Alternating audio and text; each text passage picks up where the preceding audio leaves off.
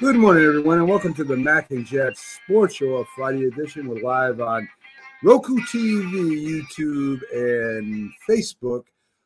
I'm Mac with your co-host, legendary boxing writer, Hall of Famer, Jack Hirsch, as we're going to go over this weekend's sports. A lot of sports this weekend. We'll have guests coming in.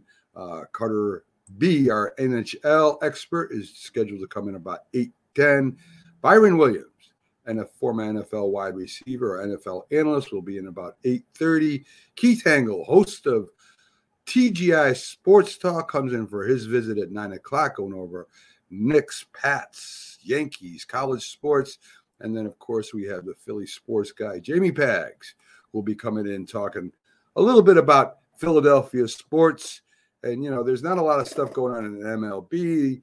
There's a lot of stuff going on, of course, in football this weekend. We'll get to all that.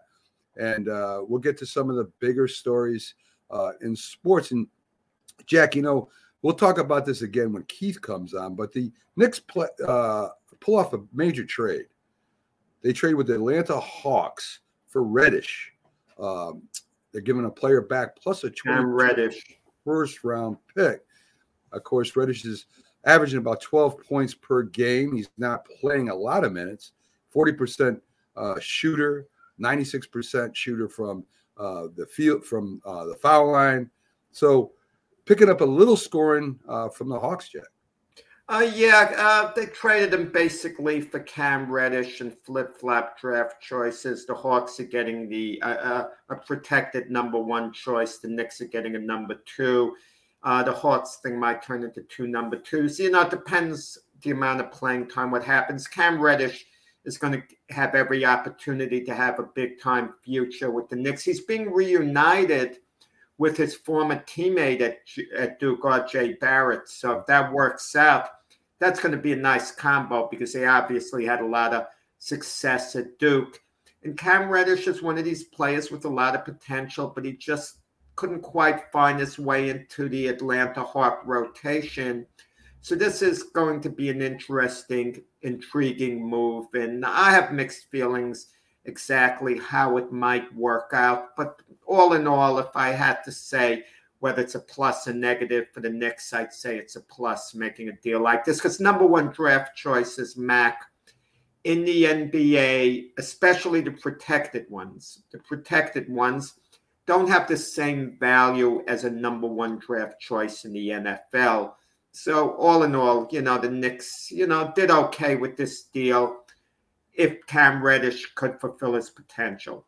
Yeah, I mean, you know, it's not a big move, right? We're not picking up a guaranteed all-star, somebody that could really add a lot of points or maybe a lot of defense to the Knicks. But young, 22 years old, the Knicks are getting younger. You figure Barrett and him, as you said, and you know, I like the young players with the Knicks right now. They're building a future, and they've won a few games in a row. So maybe a chemistry is starting to come together over there. Well, the Hawks, too, getting Mitch Robinson, that might help them a lot. They've been very disappointing this year. He's going to help them off the boards, rebounding. He was a bit of a disappointment, his career with the Knicks, being a number one draft choice. I think it was taken number 9 overall in the draft a few years back. So a change of scenery, him going to Atlanta is going to do him as well. When all said and done, it might be a win-win for both teams. Yeah, good point. Really good point. It looks like Derek Jones, the forward for the Bulls, will be out 2 to 4 weeks with a bruised bone. Does that affect the Bulls, Jack? Does that kind of slow them down a little bit? 2 to 4 weeks, I wouldn't be overly concerned, Mac, because the playoffs is a while away, and every team in the NBA is basically jockeying for playoff position. The Bulls have been they've taken the biggest leap this year of all the teams with potential to all of a sudden shoot up in the standings. I mean, they did it more so than any other team. They made a number of nice offseason additions, have a real good coach then, Billy Donovan, and any team could absorb a 2 to 4 week absence. I mean, teams even resting guys, they're thinking of the playoffs and they're thinking long run, such as the Knicks yesterday. I mean, they just sat out Kevin Durant. They didn't want him playing back-to-back games, 2 games in a row. Mac, what do you think about the NBA scheduling back-to-back games? Because playing an NBA game is a grind. It takes something out of a player physically. Because if you're going to put out a really hard effort, you're running up and down the court. And if you're playing a lot of minutes and then to come back the next day, you kind of need that rest day in between. You know, your body needs to regenerate. So what do you think of back-to-back NBA games? I mean, you know, I guess you could say it, you know, it takes a toll on some of the players that play a lot of minutes, like Durant. When he goes in, he plays a lot of minutes. But don't they get a couple few days off in between a lot of games too, Jack? I mean, I understand, you know, the back-to-back, but, you know, I mean, you're still – normally from when I look at the schedule, you may not have another game after that for 2 or 3 days. So I don't know. I mean, one half dozen the other. I mean, if you got one game, say one day, and you skip a day and you got to travel somewhere, I mean, does that really count as a day of rest? I don't know. Yeah, I'll say as a former marathon runner who used to work out really hard, I still work out and keep in shape, but it's more just recreation, keeping in shape, not competitive shape. I know hard workouts to do on back-to-back days was a no-no. When you're younger, you can recover a little quicker than when you're older. Veteran players, that's why they have a hard time in back-to-back games. And someone like Kevin Durant, let's face it, as great as he still is, and you can make an argument he's as good as he ever was, he's not as young as he was, okay? So it becomes harder on, you know, his body, something like that. But I guess, look, the NBA has to fit in their schedule. And that's the reason why you have, you know, an expanded roster. You have guys on the bench. It gives them an opportunity to come in and show what they can do. And you have to sit down your big stars because you have to rest them. And in the case of the Nets, their bench players didn't do themselves any favors last night, Mac. Losing to OKC, a team that's lost twice as many as they've won, and they're playing in Brooklyn. They're playing at home. I don't care who's out there for the Brooklyn Nets. At the very least, you beat OKC at home. And you know what message that sends, Mac, with the bench players losing decisively to OKC? Decisively, it's telling the team, oh, we can't win without Durant, Harden. And it also sends a message, an unhealthy message, when you lose games and Kyrie Irving isn't there. Well, we need Kyrie. Listen, the night before they beat the Chicago Bulls in Chicago, big, big win, emotional win over there. But, you know, but then to come back and lose to OKC the next night, at the very least, you got to win that game. Your bench players have to rise to the occasion. And one of your bench players is Blake Griffin, who used to be an NBA star, and, you know, he's way past his peak. I mean, is he good enough to hold a roster spot? I suppose he's good enough to hold a roster spot, but you'd expect a little more from a guy who was once a star in the league, you know, coming off the bench and doing a little more than he's actually produced. Yeah. I mean, listen, it kind of takes the wind out of sails after you have that big win against the Bulls and then not only lose to OKC, but almost get embarrassed by OKC. So I agree with you there, Jack. Of course, we got the big football weekend coming up. The first Monday night wild card game ever, Jack. Do you think maybe the NFL is on too many days now? I mean, it's kind of ridiculous to say because it seems we can't get enough of the NFL. But, I mean, if say, whoever wins the Monday night game, the following week, they may have to play that Sunday. And isn't that kind of an unfair thing when you got teams playing on Saturday, Jeff? I agree, but it's impossible to balance it perfectly. You cannot have the Monday night game altogether. But let's face it, it's big ratings. It's the playoffs. And that's what pays the players' salaries. They have to understand that. That's the draw. The teams that are playing Monday night anyway, okay? It's Arizona and the Rams Monday night, okay? They're getting an extra day's rest. You could look at it that way as well. Sure. Okay, you know, in the first game, and then in the back end, the second game, they're not going to have them play the following Saturday. They're going to have them play the following Sunday. And yeah, it does. But listen, aren't they the team's conditioned to do that during the year? There's Monday night football during the year. Listen, there's Thursday night football during the year. Teams play on Sunday and then they play on Thursday. Yeah, so yeah. Talk about short rest. But I know what you're saying, Mac. This is the playoffs, okay? Everything has got to be as balanced and as fair as it could be for every team. But the NFL, they don't have much choice. It's either skip the Monday night game or do this, and everyone has to, you know, understand that it is what it is. Yeah, I think it would have made more sense to have 3 games on Saturday and 3 games on Sunday, but that's okay. Backstage right now. I would tell them, get a bye, Mac. Get the best record and get a bye, and then you have it in your own hands. Backstage right now, folks, we got our NHL expert, Carter B., who's joining us on a rare Friday appearance, and to talk a little bit about hockey and what's going on there. Good morning, Carter. Hey, guys.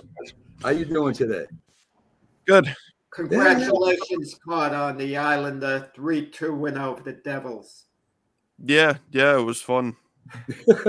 Did you get a chance to go out there and see any of the few games of the 3 win games in a row that you've had, Carter? Yeah, I was there actually last night. So, fun to see them finally, pick up a win and, just got to keep it going, I guess, at this point. Yeah. Hey, listen, season's far from over, Carter. So let's jump into the standings real quick, get a couple of opinions from you. And in the Atlantic Division, you got Tampa Bay, Panthers, Toronto, and Bruins in the top 4 spot. Montreal with only 7 wins. Now, I know they got rid of a couple players that have left, but isn't that a huge drop-off from going from, the Stanley Cup to 7 wins in last place, Carter? Yeah, I mean, they lost quite a few of their key players in the offseason. I think people were definitely expecting there to be a bit of a drop-off, but I don't think, anybody was really expecting it to be this significant. So, I don't really have much to say on it, to be honest. I mean, it's just been a tough year so far, but, we'll have to wait and see how the draft lottery goes. If they can get a good pick, then, maybe this is the start of a rebuild in Montreal. Who knows? I mean, you're going to the finals. Didn't that create false hope? Because they just snuck into the playoffs last year, the Canadians, okay? And then they went on that great run and especially upsetting the Maple Leafs to get to the finals. Didn't that create kind of like a false picture of how they might do going forward? I guess. I mean, I think,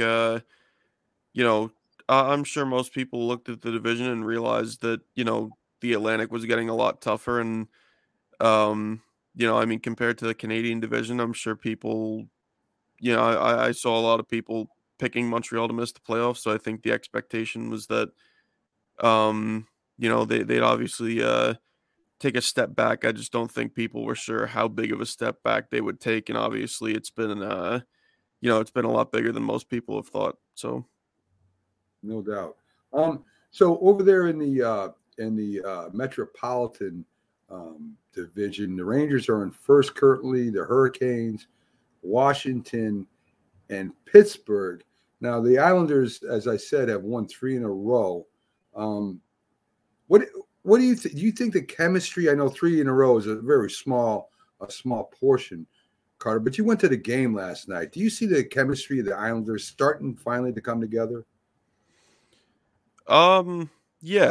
I don't think chemistry's ever really been their issue. I always think, the Islanders have been one of those teams that, have always had really good chemistry. And, I still think it's the same this year. I think, the 13 game, road trip to start out really didn't help their cause. And then, just as they were coming home, they got hit pretty hard with COVID. So I think, this is one of the first times that we're really seeing a fully healthy Islander team since maybe the end of October or early November. So, you know, I don't think it was ever really a chemistry thing. I think, you know, obviously they had a lot of guys sidelined for different reasons, and now they're finally getting him back. So, you know, we'll have to wait and kind of see how it all plays out. But, you know, I'm excited to see where this goes. Carter, the Islanders have played a lot less games than the other teams in their division. No one considers that when they look at the points. Yeah, I mean, I guess at the end of the day, though, it doesn't really matter unless you win them. So, you know, I mean, I know that's kind of me being. But they have games in hand. They have games in hand. So if they could go on a little surge, they could get, you know, right back in, at least within striking range of a playoff position that's, you know, a getting wild card position, perhaps. Yeah, trust me. I mean, that's one of the things I've been saying to a lot of people that, you know, have kind of been counting him out. So, but again, I mean, at the end of the day, though, if, you know, those games in hand only matter if you win them, right? So, you know, again, we'll have to wait and see how it all plays out. I think one thing that kind of benefits the team is that, you know, they have a lot of home games coming up. I mean, obviously, you look at their record over the past couple of years, they've been very, very good at home. So, you know, again, we'll have to kind of wait. And see. They lost their first 6 games or something at home when the new arena opened up. So where's the advantage to being at home? Yeah, and 75% of their team was out with COVID. So I don't know what more you want me to say than that. So there you go, Carter. Jumping right up back to the Islanders' defense here, which I appreciate. Listen, Carter, we have in the Central, the Predators, the Blues, the Avalanche, and the Wild in the top 4. The Coyotes in last at 8-23. They're almost as bad as Montreal this year. And for what I can recall, the Coyotes had a pretty good season last year. I mean, it wasn't awful, I guess. I mean, I think, you know, the Coyotes did a lot of selling this year. I mean, I think they realized that, you know, after making the playoffs in 2020 and losing in the first round and, you know, just missing out last year, I think they realized that they weren't going to be able to contend with the core that they had. And, you know, I think it was the right decision of them to kind of tear it down and start over. And, you know, it obviously hasn't been the prettiest season to start out, but I don't think there were any real expectations for the Coyotes going into this year. I think, you know, I think obviously I guess the expectation is for them to get a top draft pick, and that's what they want. That's what management wants. That's kind of what the fans want. So, you know, it sucks to, you know, I mean, to be a part of that. I mean, obviously nobody in the NHL wants to lose. Nobody in any sport wants to lose. But, you know, at the end of the day, I mean, if you get rewarded with one of those top picks, maybe even the first overall pick to kind of, you know, spark that reboot a little, rebuild, I guess you could say, and, you know, kind of start fresh. It definitely helps quite a bit. So the last division is the Pacific. You have the Knights, the Ducks, the Kings, and the Sharks in the top 4. Last is Kraken, but probably the best record. It'd be, well, second best record in the last place team at 10-22. I mean, we know they're an expansion team. They kind of tried to change the rules a little bit on them, I think, so that they wouldn't jump up there like the Knights did, which I think is totally unfair, but it is what it is. Do you see the Kraken maybe finishing halfway up? I mean, not last, maybe you know, a few games above the last place position, or you think this is what they're going to be for the, you know, whole year, Carter? I don't know. I mean, I don't think Seattle's the worst team in the league. I definitely think they're worse out there, but you know, I mean, I think the big thing is they just haven't been getting very good goaltending. I don't think anything else has really been the issue, which is ironic because if you looked at this roster on paper before the season started, their goaltending was obviously the strongest part of the team. Right. You know, they looked like they had problems scoring goals. They looked like they would be a decent defensive team, and their goaltending would be kind of their strong spot. And ironically enough, it's been the polar opposite of that. So, you know, I mean, I don't necessarily think Seattle's finishing last. I don't. You know, I think obviously it's too late for them to make a playoff push, but, you know, I mean, it's the same thing like the Coyotes, you know, I mean, I think getting a top draft pick would really spark something special in Seattle. I think, you know, they got second overall last year. So maybe if you can add another top five overall pick to that, it definitely, you know, makes your prospect pool look a lot better going down the road. Carter, the All-Star Game selections were announced. What caught your eye? Any snubs, any additions that surprised you? I mean, what did you take away from the selections? A lot of players making their All-Star Game debut. I mean, there were, I think, out of all the players selected, there were maybe 19 of them, I think, that made, you know, their first All-Star Game, which was pretty cool to see. I mean, obviously, you know, you want to see the best players in the league showcasing their skills, but at the same time, it's nice to see some different faces going every now and again. So, yeah, I mean, I don't know. I think Pellick for the Islanders was an interesting choice. I think a lot of people were expecting it to be Matthew Barzal or Ilya Sorokin, the goalie. So, you know, seeing Pellick get selected, it was, you know, it's nice to see him get recognized for what he is, and yeah, I'm excited to see how he does in Vegas in February. Does the NHL require every team to have an all-star representative? Does one have to represent each team the way it does in baseball? Yeah, I believe that's the requirement. Yeah, I wanted to talk to you about a couple, and I'll talk about the Detroit Red Wings real quick. Dylan Clark, you know, as a voting option. I mean, he's had a great year so far, 32 points in 32 games. And Raymond, who is a rookie, Lucas Raymond, has 30 points in 37 games. And he might get in as they call a last man in candidate. What does that mean, Carter, last man in candidate? It literally means what it says it means. I mean, you know, they have like a voting poll, and you can vote for one player per division that you think should get in that didn't get in with the main group. You know, I voted myself last night. I picked Lucas Raymond to get in, so you know, we'll have to wait and kind of see how it all, you know, plays itself out. But I'd love to see a guy like Raymond get in. You know, even a guy like Dylan Larkin from Detroit, who you mentioned before. I mean, he's, you know, he's having a pretty good year. So, but obviously, I mean, you know, there's only a limited amount of players that you can pick from, right? So, you know, you can't have everybody. It sucks to have some players left out, but yeah. So, yeah, I guess the that vote ends on Monday about 12 o'clock. So that's, you know, the deadline for voting on that. And I guess you can vote every so many hours, too, from what I was reading. Let's talk a little bit about the Rangers here. Igor, and man, you got to help me with this. Is it Shesterkin? Am I saying it right? Yeah, Shesterkin. Shesterkin. He comes back, shuts out the team. He has 37 blocks, you know, as they beat the Sharks. What do you think about Igor? I mean, last year they were talking about him being too young. Of course, you had the, you know, the Hall of Famer there, and you know, still playing. But do you think Igor Carter, in your opinion, can turn out to be one of the greats, or do you think, you know, he's just going to be a good goalie?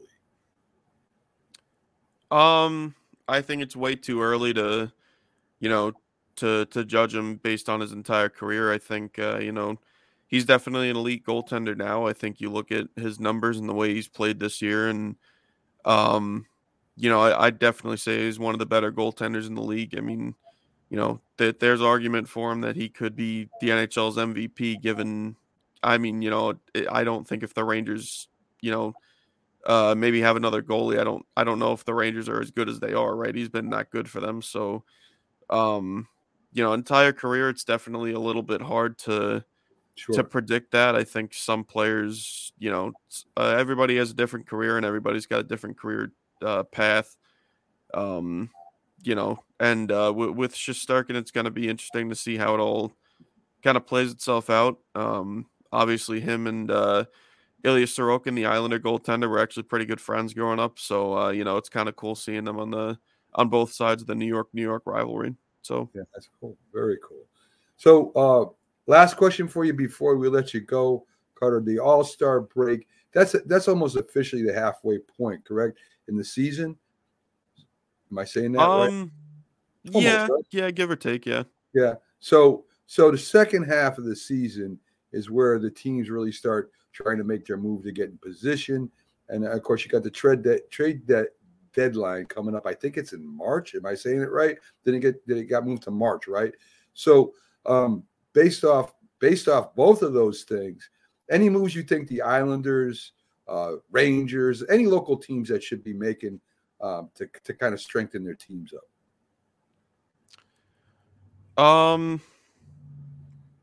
That's a bit of a tough question for now. Islanders, I'm going to put it to be determined on that. I don't know where they'd necessarily wind up making moves. You know, obviously it all depends on where they are in the standings. So, you know, I can't really say anything yet. If they make a push and they maybe get closer to that, I could see them adding. If not, you know, we'll have to wait and kind of see what happens. Rangers, I'd like to see at a top six forward. I like their forward depth as of now, but it's never a bad thing to have more scoring options. Trying to think outside of that. I mean, Bruins, maybe I'd like to see add a defenseman. I feel like their D is good, but you know, again, it's never a bad thing to have depth going into the playoffs. Maybe adding a top six, or not top six, top nine center too would be nice. Outside of that, I mean, I really can't think of. I mean, Philly, I don't think's making it. I don't know. Philly, I think, just needs a whole new team, and Philly needs help on the power play. They need help on a lot of plays right now. We'll have Pags in later and get him all frustrated again about when we talk about the Flyers. So, well, I was watching some of the game. They had a two-man advantage, you know, late in the game, one goal down, and couldn't cash in. Yeah, he'll be very happy about that when we talk about it. Carter, thanks for coming in on today's show on Friday. We appreciate you making an adjustment to come in and spend some time with us talking about the NHL. Have a great, great day and go Islanders. Yeah, you guys got it. All right. Have a good weekend. Take care, Carter. So, folks, backstage right now, I don't know what the heck he's doing. I think he's in the car. He's like snapping his fingers, like, let's get going here, Mac. We got Byron Williams, our NFL analyst, and let's bring him in because we got a lot to talk about now. He's not in the car. I don't know what the heck I'm looking at down underneath here. But anyway, he come in. We got some big games to talk about. Let's bring in our NFL analyst, former wide receiver in the NFL, Byron Williams. He does this show, Byron. Mac, Byron does this show like he played the game of football. He says, forget about the other, you know, guest hosts. Just go right to him the whole time. Yes, just go right to him. Byron is the ultimate team player, Jack. You're wrong. You do anything for the team. Am I wrong, Byron? Hey, good morning. Good morning. Oh, good morning. Byron won't get on the bottom of the pile so quickly, I don't think, though. But beyond that, I agree. I'm not for the bottom of the pile for sure. You know, I'm all about going across that middle and making that first down. Yes, and getting your jaw broken in the process. That's always fun to do. So Byron, we got a lot of big games coming up this weekend, and what's interesting to me about them, it's a lot of different styles going up against each other, right? I mean, if you think about it. Right away, you got the Raiders against the Bengals. The Bengals have a lot of weapons on offense. Their defense is okay. The Raiders, they're not bad on as far as weapons go, but they're more a running team, control the clock, physical. So the Raiders have a big heart. I mean, you know, they might not even should have been here this year with all the things that happened to them this year. Very resilient team. What do you like about that matchup? And you know, you're not there on a Sunday show, so I want to get your thoughts on it. Who do you think is going to win that game, Byron? Well, you know, hats off to the Raiders for all the accomplishments and hard work this year. They're playing lights out. But right now, I'm just going to go with Burrow and the Cincinnati Bengals just because of They rested some players last week. I believe in game preparation. I mean, they playing at home. Cincinnati needs something exciting. They got a lot of good young players. But, you know, the Raiders, they have a lot of heart. And they've been doing really well. But I just think Derek Carr, this is his first, I think, playoff game to play. And I just think, you know, the Cincinnati Bengals got a lot of great talent. And, you know, when you look at this game, you got to look at the coach. You got to look at the defense as well as who can control the line of scrimmage. And the offensive line got an edge, I think, with Cincinnati Bengals. And, you know, as Nixon can get in there and run the ball well, they just got a great threat, opportunity to put up some points as well. Real exciting, great wide receivers, you know, Higgins and of course, Jamar Chase had a great year, both of those receivers. And plus, they just got a good overall team. I think Cincinnati's been hungry for a long time. And, of course, Burris, man, you just can't say enough about him. He's going to be one of the guys going to be probably a Hall of Famer eventually. You know, last week, Byron, Mac, Jim, Jeff Cobb, myself got into a very healthy debate. Mac and Jim on one side of the fence, I was on the other. I feel you should rest your players with a playoff game coming up. Okay, and you just mentioned the Bengals rested their players, and you talk like it was a plus. Mac and Jim said you play to win the game. You don't hold anything back. But I think if a playoff position is locked up the way it was with the Bengals, you rest your guys. That was my opinion. They were on the opposite side. The Bengals did lose to Cleveland, but I don't think they cared that much because they were focused on, you know, this weekend's playoff game. What's your take on it? Do you play to – obviously, you want to win every game no matter what. But did the Bengals go about it the right way? Did they lose momentum? Could they have lost momentum? Could Mac and Jim have been right? Maybe resting their guys lost momentum. But I feel you rest your guys the playoff game. Well, yeah. One of the things that done changed is that this is an 18-week season. And so I believe in going into the playoff, you got to rest key players. I honestly believe that because if you don't, then you can't count on them in the playoff. But when you got good mature players, you know, you ain't going to have no – they ain't going to let you down for its momentum going into the playoffs. I just think you just create – just like what the Cowboys did. They rested 4 or 5 of their players last week. And, you know, the second running back, Trayvon Diggs and things like that. So I agree that you if you don't have, if you already got a place in the playoff and your situation ain't gonna change that much, I think you rest your players. And I think you look into, you know, the next 3 to 4 games in the playoff, you got to get to that Super Bowl. So I honestly believe that because of the way the game have changed and 18 games, that's a lot on your body.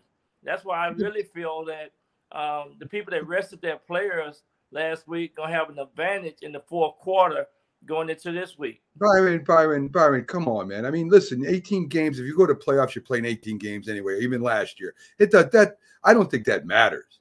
This is the end of the season. Hey, man, I really believe that football take a hard knock on your body. And yeah, of course it does. Each and every game, it has for years, Byron. Listen, Tom Brady played, even though he rested. Aaron Rodgers played, even though he rested. What Jack is talking about is the Eagles rested their whole team. And they got, I don't care about Dallas resting 3 players. I'm talking about they rested the whole play. Dak Prescott played. So, I mean, you saying that to me, I mean, I can understand the point to a certain degree. But I know one thing. I'll tell you, Bill Parcells did that a couple of times when I was there, and I see them do it when they went to the playoff.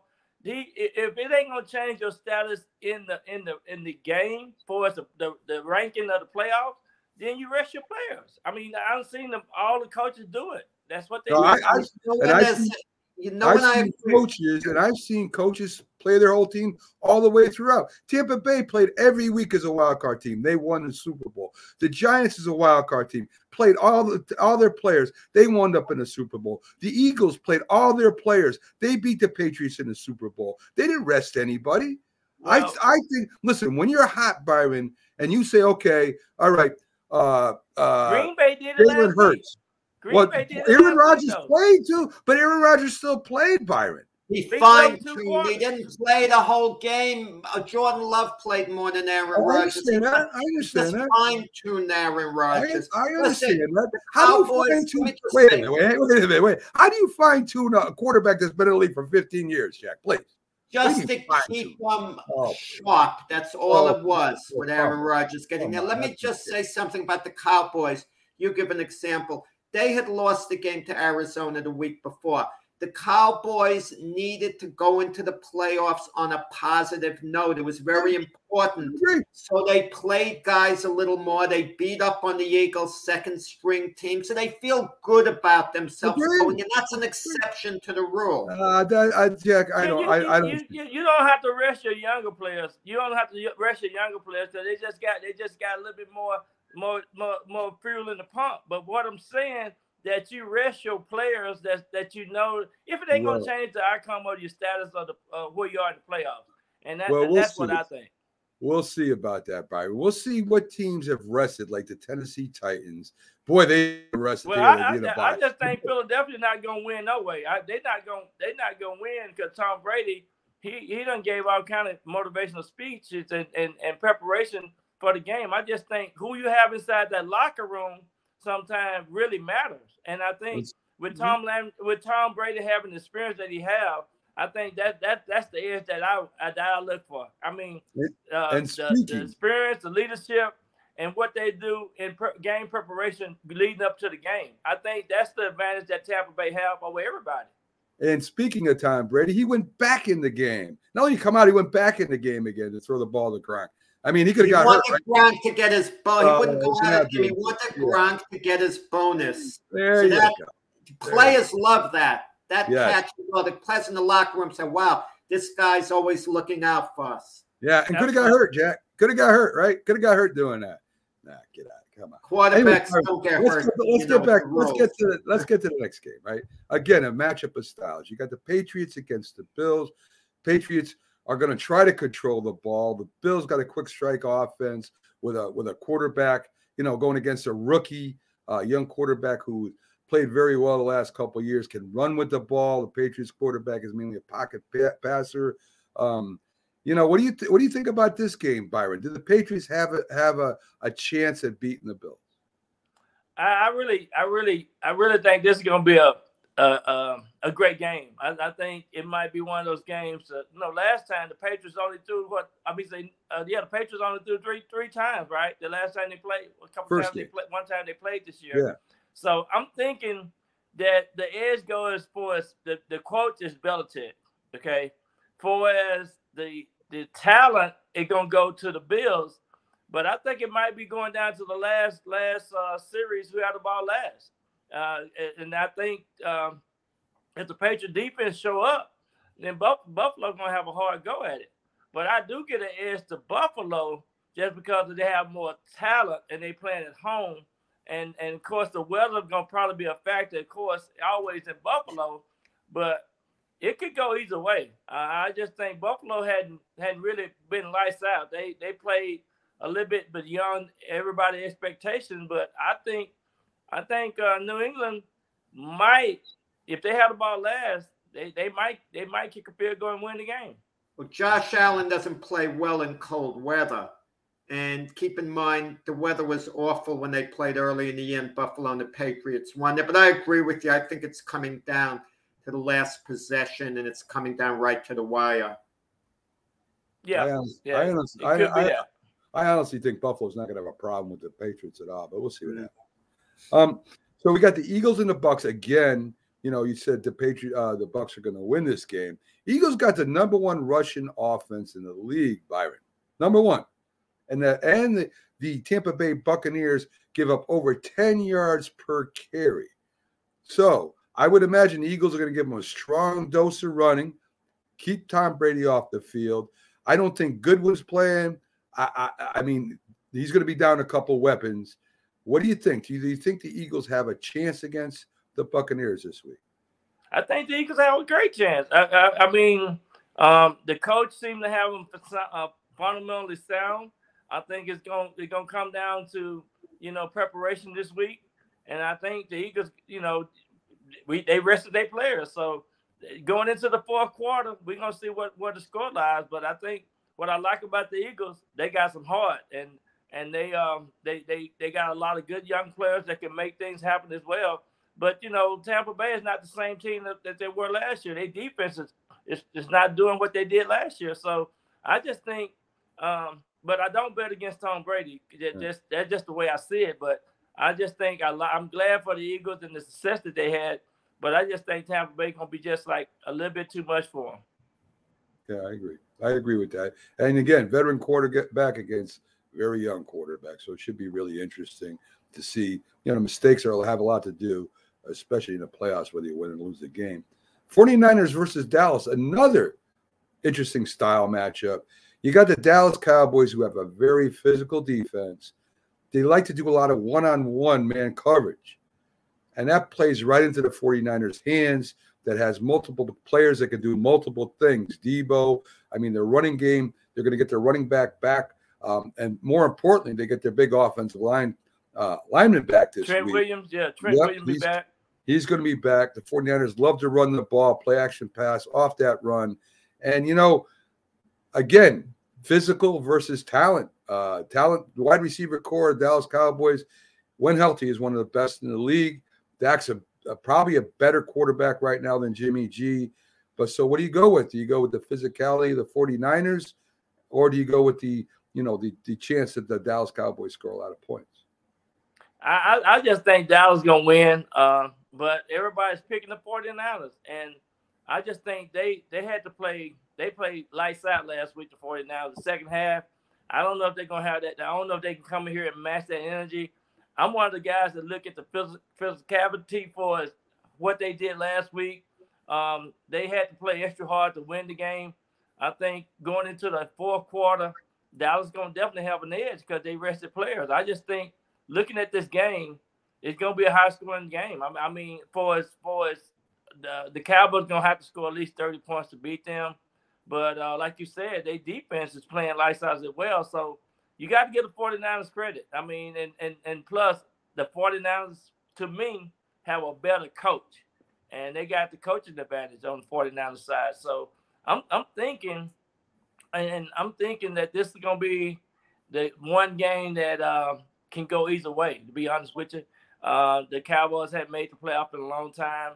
And but they've been playing well. They just had a couple of screw-ups against the Cardinals and things like that. But I honestly think that this is going to be a great matchup. I mean, I don't think nobody really want to play the 49ers. And so it's one of those games that if people go, it's going to be an interesting game. I just don't see the Cowboys going on a Super Bowl run. I just don't see it.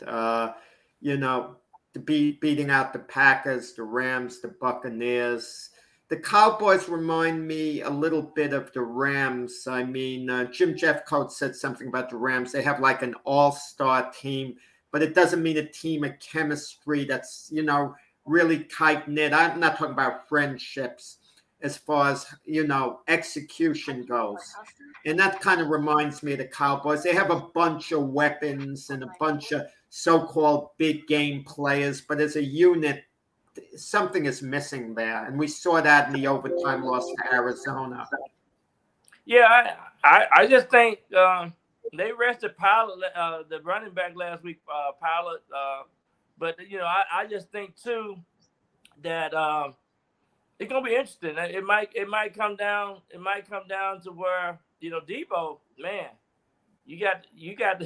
That boy's having an awesome year. And I think if they can stop Debo, they'll stop the 49ers on offense. But, their defense is good. They play lights out as well. So it should be a good matchup. It should be a good game. But I just think if Dak Prescott can't make no mistakes, he can't throw stupid, passes. I think he got to use his tight end as well as his all the wide receivers. So it should be a good game. But I do think Dallas will win this game just because of what they did last week. Michael Parsons, he's back, and Tyrod Smith is back on offense. So they got a couple of players back that they'll be able to use as well. Yeah, I think that's going to be one of the better games of the weekend, to tell you the truth. You got the Steelers going up against that high-powered offense of Kansas City. I mean, Kansas City is a huge, huge favorite. I think it's like 12.5 points. Again, underdog, old-school football team versus the highly talented offense of the San Francisco 49ers. The Steelers, again, a team with a lot of heart, a coach with a lot of heart. Is there any chance the Steelers could beat the Kansas City Chiefs, Byron? In my opinion, you just throw everything out when you go into the playoff anyway. First of all, that's what I think. I think the Steelers, they are a hardcore football team, and they know this opportunity, and so they've been there before. They got rich tradition, so I'm thinking that Kansas City is a different team. They don't play like they played a year or two ago, so I think Pittsburgh have a chance.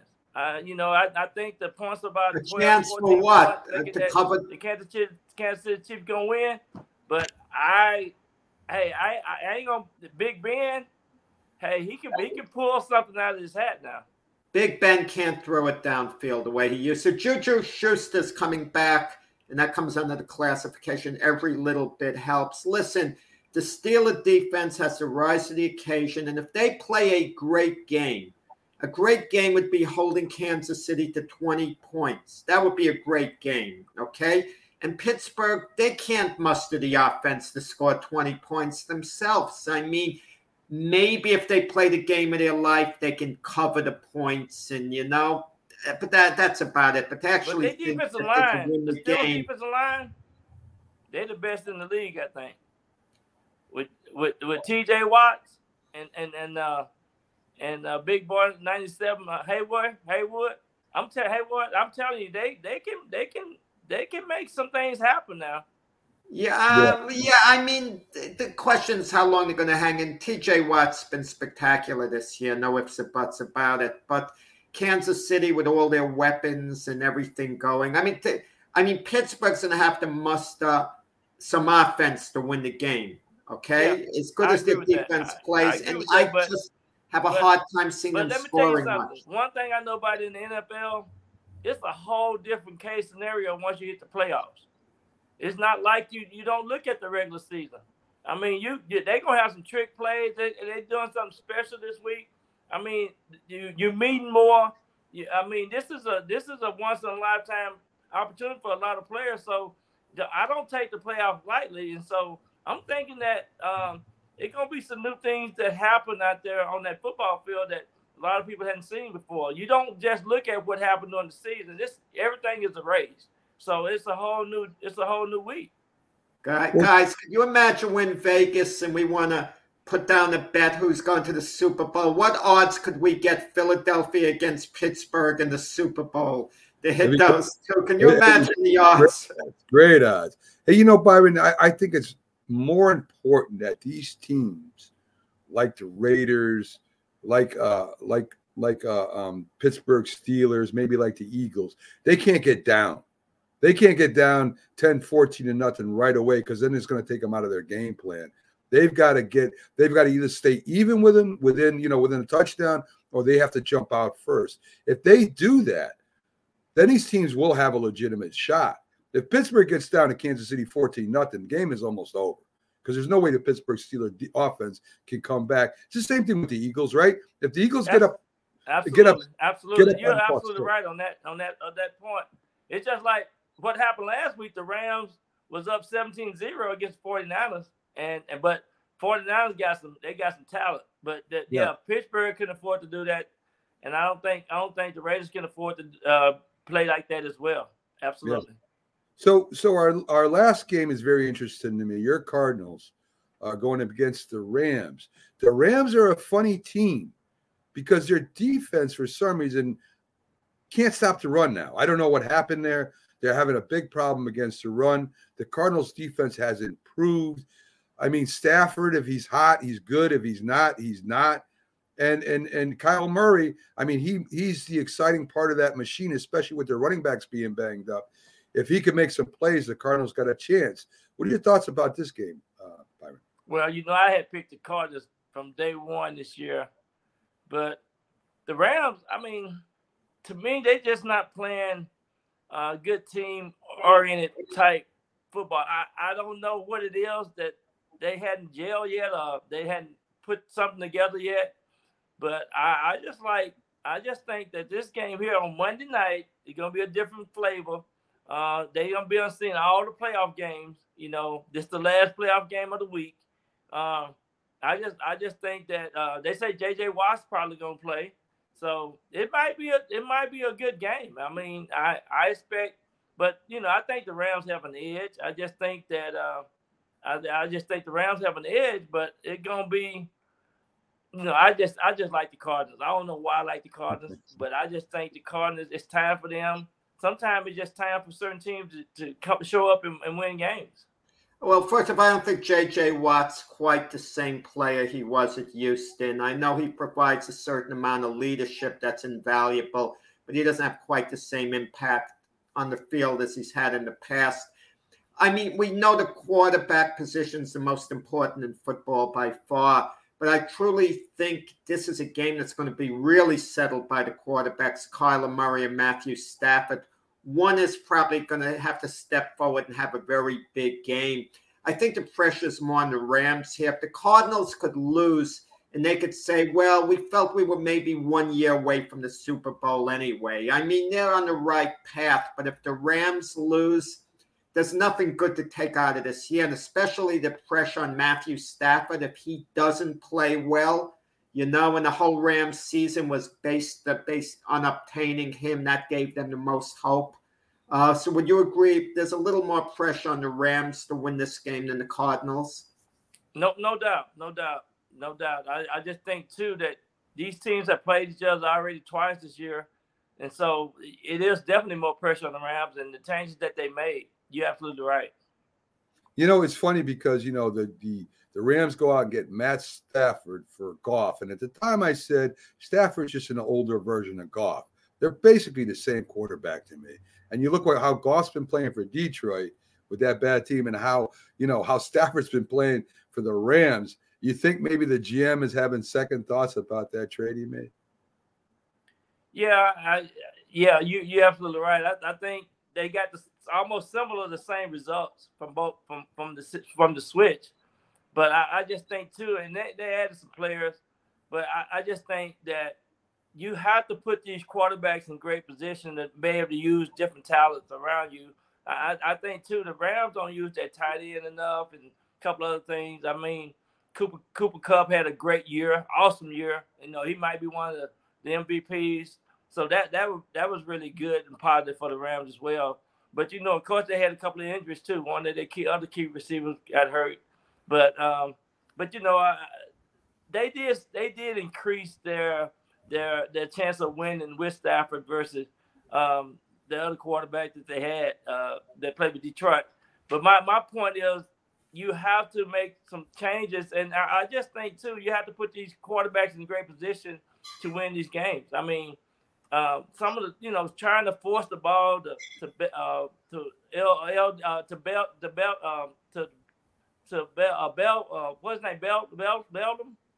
Beckham? Yeah, Beckham. Dude, trying to force the ball to him. Come on, like that, you know, trying to force the ball to him is one of the things, too. You know, so you have different pressure when you bring these superstar receivers in and other players in. That kind of changed the dynamic of some of the other things. Take away from your strategy. Listen, you would understand it being an NFL-wide receiver more than I would. This is just my view. I might be off. People never talk about how important it is for the two wideouts to be on the same page. And when the Rams lost Robert Woods, you know, he'd be the other wideout, Cooper Kupp the other. I think that's so much a better combination than OBJ and Cooper Kupp, because I think Matthew Stafford's thinking, wow, if I don't get OBJ the ball, it's on the back of his mind. He's going to start whining. That's why he came here. So he nearly feels obligated to go out of his way for him. Somehow I felt the chemistry with, you know, Kupp and Woods was so good. You don't have the same chemistry with OBJ and Cooper Kupp. I mean, what's your take on that? Yeah, you're absolutely right. OBJ, he like at least 10 balls thrown his way a game. And I think it's changed. It changed the dynamic of your offense when you try to force the ball. And that, well, the defense know that you know, they're trying to get the ball to him. You know, a couple of games back, you know, they tried to throwing the ball in the end zone, and so they do force the ball into places and areas that you, like you said, Robert Wood was such a better complement to the offense. And so yeah, when you bring in these new players, they trying to come in and add value, but sometimes that scheme don't work because everybody, it just throws off the timing and throws off the consistency of your offense, right? So that have happened with the Rams somewhat this year. They are experiencing that as we talk about the Rams. Yeah. I mean, it has a little bit to do with OBJ never playing with the Rams or Stafford before, that they kind of got to work on timing and work into the offense and the roots too. So, I mean, I'm not going to put all the blame that they just want to throw the ball to them. I think a lot has to do, and as Jack said, when you work with a certain receiver group, you guys know what each other are doing pretty much. You're clearing out, or you're doing the flood, or maybe you're going on the post and the give up and go, and the other guy's kind of hooking underneath you to bring up that safety. I mean, you work together with other receivers and routines and stuff, right, Byron? So that has a little bit to do with it too. So, all right, Byron, great job today breaking down the games with us coming up. I agree with a lot what you said, some of what you didn't, but that's what makes it interesting, right? So, Byron, we'll catch you. Check out Byron on J&B Talking Shop every Wednesday with Jim Jeff, code 8. p.m., 7 Central, and Byron's with us every Friday. Byron, again, thank you for coming in and sharing your views with us on the games coming up. All right, happy playoff weekend. Yeah, I can't wait. All right, Byron, you have a great one. Okay. So there you go, folks. The great Byron Williams, former NFL wide receiver for a lot of teams, World Football League, Canadian Football League, playing over in Europe. He was all over the place. But a really, really great guy, knows a lot about football, and that's why we have him in. Folks, we're going to take our first break for today. We'll be back on the other side with Keith Engle from TGI Sports Talk, covering a lot of different stories with him, and we'll be right back after these messages.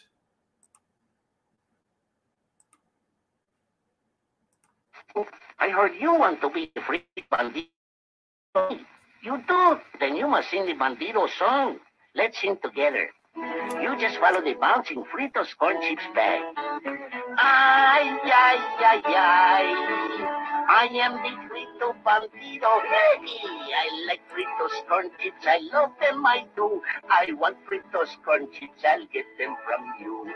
Ay, ay, ay, ay. Oh, I am the Frito Bandito. Give me Fritos corn chips and I'll be your friend. The Frito Bandito, you must not offend. Now, boys and girls, you are Frito Banditos too. You sing the Frito Bandito song and you loco for crunchy Fritos corn chips. That's nice. Munch, munch, munch, munchy Fritos corn chips. If you served honorably in our nation's armed forces and you're looking for a way to continue serving your fellow veterans in your community, then join AMVETS. Each year, AMVETS members volunteer millions of hours at VA healthcare facilities from coast to coast, helping to improve the lives of their fellow veterans through the VA Voluntary Services Program. AMVETS posts and departments also participate in a wide variety of community service projects, ranging from Americanism in our schools to supporting the Special Olympics and Boy Scouts of America. If you no longer wear the uniform today, you can still serve through the AMVETS by joining today at AMVETS.org.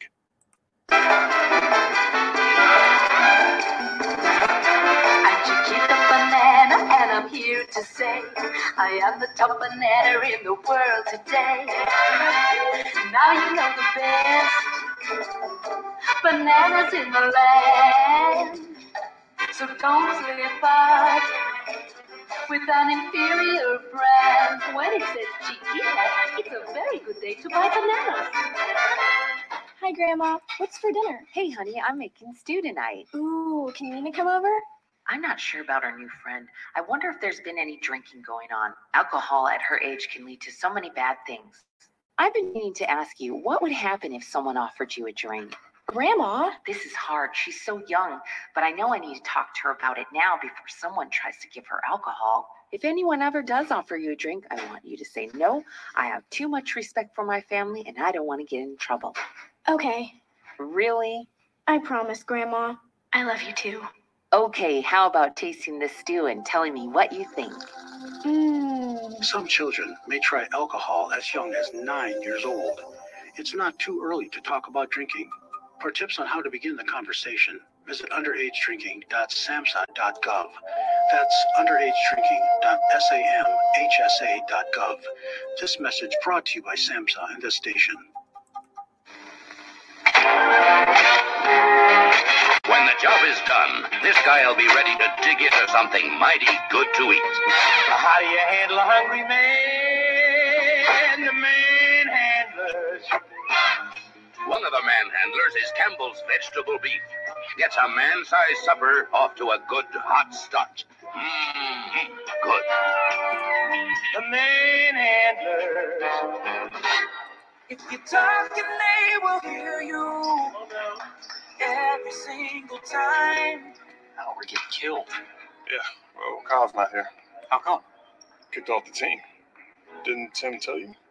Kyle and some other kids got caught drinking beer in the park a couple of nights ago. Really? Yeah.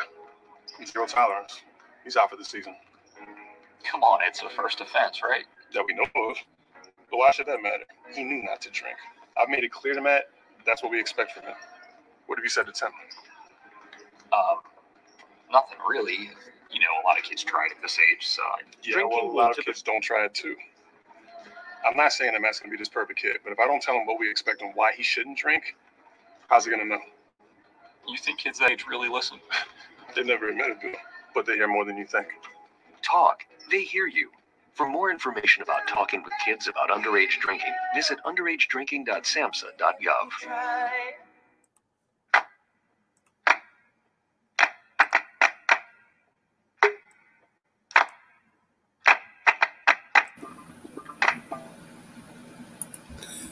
This is a presentation of Northeast Streaming Sports.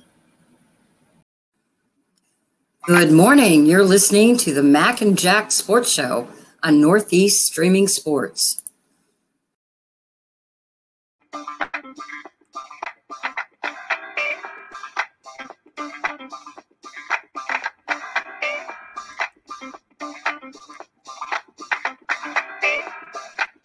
Good morning, everyone, and welcome back to the Mac and Jack Sports Show on live Thursday through Sunday, 8 to 10 a.m., we're in our Friday edition where we kind of update you real quick, and then we look right ahead quickly to the weekend sports. Up next on the show, folks, we have Keith Engle, who's already backstage and ready to come in from TGI Sports Talk. Great, great show, live on Roku with us. He's also got his own site. He's on YouTube. He's everywhere. Keith Engle, listen. People, it's hard to go solo, Jack. I've tried it before. It's very difficult to do a program solo, but Keith does a tremendous job. So let's bring him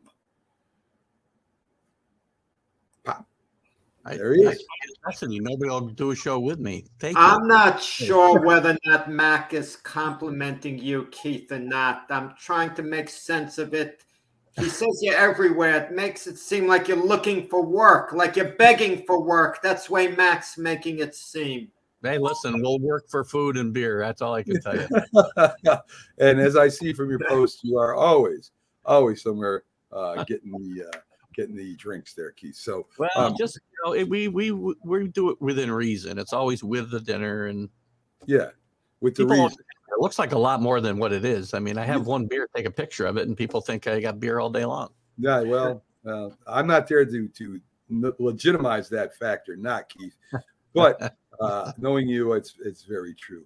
So, Keith, we got a lot of things to cover. I want to start with the Knicks, right? The Knicks are in the middle of a 3-game winning streak. It looks like maybe they're starting to get their chemistry back a little bit anyway, trying to make a little push. And then they make a big trade, pick up Reddish from Atlanta, young kid, 22 years old, doesn't play a lot for the Hawks because they do have a pretty good rotation, even though they're playing pretty bad right now. But he averages 11 points per game, 40% shooter, 96 from the free throw area. What do you think? He's back to play with Barrett. Do you think this helps the Knicks? I'm not sure. I haven't all night. I was trying to decipher this trade and how this really helps him down the road because I don't know where his minutes are going to come from right now. And he's another guy who's very streaky. He's been very good when he's good, and very bad and disappears at times. And one of the reasons Atlanta didn't give him more of a chance was because of that. Now he's an intriguing player because of the talent. I believe he was he went in the first round, maybe right behind Barrett in the same draft. I think maybe number 10 to the Hawks. And the Knicks don't give up a lot of conditional first round pick. I think it's protected 18 and below, so I don't think it's that big a deal as what they gave up. But I just don't know where he's going to play. But it tells me there's probably more dominoes to fall here. Max Allen, I understand. How much do you think it helps that he played with Barrett before, at Duke? Does that factor into it at all? It could, but again, you're playing a totally different system, obviously, right? It's been quite a few years since they've played together. I think that familiarity will help them for sure. I just can't get a feel for what the next move is. There's something else got to happen. There's just too many guys. I know that Atlanta was trying to get more. They were trying to get Grimes in this trade, and the Knicks said no way. So they really like Grimes. So I think there's more to come. The Knicks are playing well, as you said, Mac. 4 out of the last 5. They're finally at 500. They're not that far behind where they were last year this time, quite frankly. And I think this team can still pull it together, get into the top 6, not have to play that play-in series, for lack of a better term. And I think there's more to come here, because I still think you may see Fournier out of town and maybe a couple other guys. The deal with Cam Reddish, was it a good deal for what they gave up? Mitch Robinson, the draft choices, where they gave up a little more than they got back from the Hawks. For the potential that he may give them, I'm going to say yes. I'm going to say yes. The guys you get late first rounders are almost like second round picks. I mean, they're crapshoots anyway. So yeah. Unless you're drafting in the top 10, and this pick is protected up to number 18. So I don't think that it's too much to give up for the potential this guy could bring to the court if they can harvest. Well, I mean, to me, Keith, the Knicks got to get younger, right? They got to look forward to the future. He's only 22. Yeah.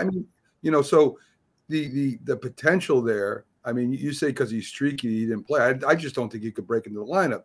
12 points a game is not a bad average for somebody coming in off the bench.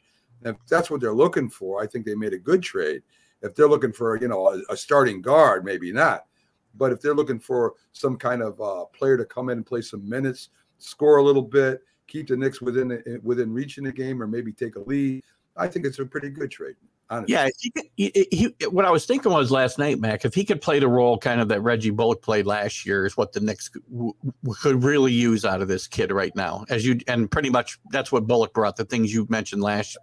Just now, including some good defense off the bench too. So I think it's a good trade, and I just think there's more to come because again, you got to figure out the minutes. The minutes are going to be very, very hard to find if once everybody gets healthy for the Knicks here. Yeah, I mean, I can agree with that, but they got older players too. You got Rose there. So it might be a stopgap. It might be. Hey, who knows? He may take off. We don't know for sure, but. Weirder things have happened in the NBA, but I think overall, as Jack says, I think it's a plus trade for the Knicks, which I like. So that Thibodeau finds a way to get these guys to play their potential a lot of times too. So I think it's and that's the factor that we don't know yet, and I think it's worth what they gave up for sure. Yeah, as much as Carlos loves Kenny Knox, he's had his chance here. Bye-bye. And I think who might be on the trading block, believe it or not, would be Obi Toppin because his minutes have regressed a little bit. This is his second year, and he's not taking the step forward in Coach Tibbs' book. You could tell. So I have a feeling he's going to be included in any potential deal because because he does have a lot of potential that teams are going to see in him. So he might be appealing to markets somewhere. Yeah, his biggest problem is he just doesn't have a position. He doesn't have a real position. He's really a small forward when you think about it, right? Even at 6'11" or whatever he is. I mean, it's hard to get those guys to fit into a system that like Thibodeau wants to run. And when you got Julius Randle ahead of you, you're not going to get a lot of minutes. I agree. And Toppin is he's an unbelievable highlight player, but steady. somebody that you can depend on to give you 20 points a game, 25 points a game. He's not that yet anyway. So we'll see what happens. He's up and play defense here and there, which he just does not play any defense at all. That would help. That would help him a lot. Let's jump into college real quick. A couple big upsets. You know, I watching college basketball, I don't follow it closely, Keith, but I don't think these upsets mean a lot. In rankings, it does. You want to win your division. You want to get into March Madness, and that's the big deal, right? Am I wrong? No, I agree. It's all about seeding for most of these teams. You know, everybody in the top 25, you know, they don't have to worry about the tournament. It's about seedings. And some of these upsets, the upsets are more important for the teams making the upsets than the teams that get upset. Look at UCLA, Duke, Baylor, all lost in the last week or so, and they're all going to be one or two seeds. So it's not like it's going to hurt them come tournament time. Maybe later on in the year, you know, somebody loses the number one seed because of an upset. But right now, no, it really doesn't matter. But it matters more for the teams making the upset. Texas Tech, what a great week for them. I mean, they beat Kansas and Baylor in 3 days in the last 10. So that those teams, it means a lot for because they gain confidence going into conference play, or as they are playing conference play now, and helps them move up into a better situation come tournament time. I agree with that too. Let's take a quick look at the MLB, and not a lot to, of course, report. I just want your opinion, right? I mean, no progress was made. Catchers and pitchers, I think, start next month. I don't see that happening. Are you worried at all that this season, the first part of the season, will not go off, Keith? I'm worried about spring training being interrupted for sure, because these guys have really not sat down, had any real talks at all. And the MLB, while they haven't had any real labor problems in 2 decades, thank you, Rob Manfred, for running that streak as well as everything else we can thank you for. Historically, neither side does anything till there's a gun to their head and they got to do something. Yeah. If they allow this to bleed into the regular season, this is going to be a huge Blackstein on Manfred and both sides, because this is billionaires against millionaires, and fans, casual fans, don't care for this stuff. They don't want to hear about labor problems. If it costs regular season games, that's going to cost the league monetarily in a big way, I'm afraid. But I'm going to tell you, the pandemic taught us one thing, Keith. We can do without sports for a while if we have to, because when there were no games, we were getting along fine. We welcomed it back. And keep in mind, most people are fans of more than one sport. So if there's no baseball, there's the NBA playoffs. We're going to focus on that, a little the NHL playoffs, some other sports. So we'll get by. I think in the summertime, that's when it would have the big effect. If it was an all-year thing and there was no baseball and the other seasons ran their course, that's when I think it would hit home the most. Well, I'll agree with part of that. I won't agree with the fact that, you know, when you miss games because of a pandemic and you miss games because of a work stoppage is two different things in the eyes of the fans. Will we miss it because there's other things to watch? Maybe not, but it's going to hurt Major League Baseball at the gates when they do come back, if there's a stoppage of play during the regular season. Yeah, and you know, nobody thinks about this, but it also affects the minor leagues too, right? So, you know, the minor leagues can't play either, and it does affect. They'll play. Well, they'll be playing. They've had player movement in the minor leagues this year, and their seasons will go on as scheduled, as the way I've read every article. So I haven't heard this discussed, but it's been done before. Might Major League Baseball bring in substitute players, just, you know, to cross the picket line, play games under the banner of a team? I hope not. I mean, I think it's the worst thing they can do. I think the NFL made a huge mistake when they did it years ago.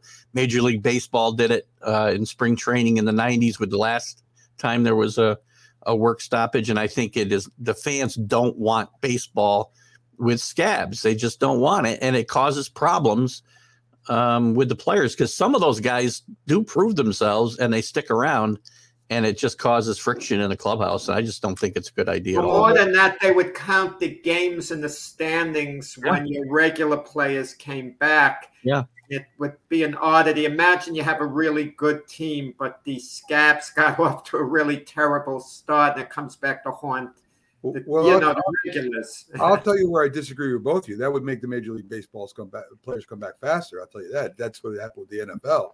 The NFL, in fact, it kind of weakened the union a little bit for a while there, and maybe Major League Baseball needs that.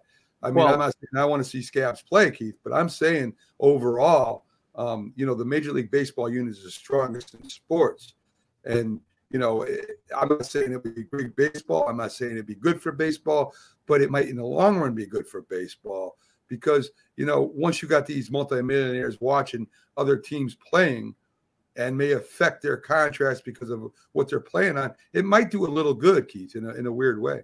Well, I agree with part of that. Remember something, though, and again, it's probably a matter of semantics, but if there's a work stoppage, they're not on strike.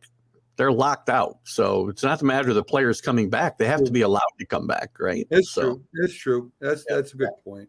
The biggest thing that I've heard and read about was the minimum salary cap because they're trying to force the smaller markets to use the money they get to at least – spend a certain amount on players instead of keeping in their pocket and try to build once every 3 years or every 5 years or never build.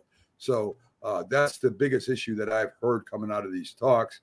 And, you know, I could agree with the players on that. Some of the stuff I don't agree with them about, but that I could agree with them with. If you're going to get money, you should be using it to build your team. Let me ask you guys this. Yeah. Why are the players resistant against the amount of playoff teams being increased from, let's say, 12 to 14? They'll settle on 12, not 14. If it means more money to them to play more in the playoffs, I mean, why would they object to that? Unless it doesn't mean they're going to get any more money. Well, there could be. I guarantee it comes down to money for sure, and there are probably games that they feel they're not getting paid for. It would be my guess, and unless they were to, you know, eventually win the World Series. So again, I'm not, for different reasons, I'm against expanding the playoffs any further as well. I mean, 12 teams is plenty. Probably too many already.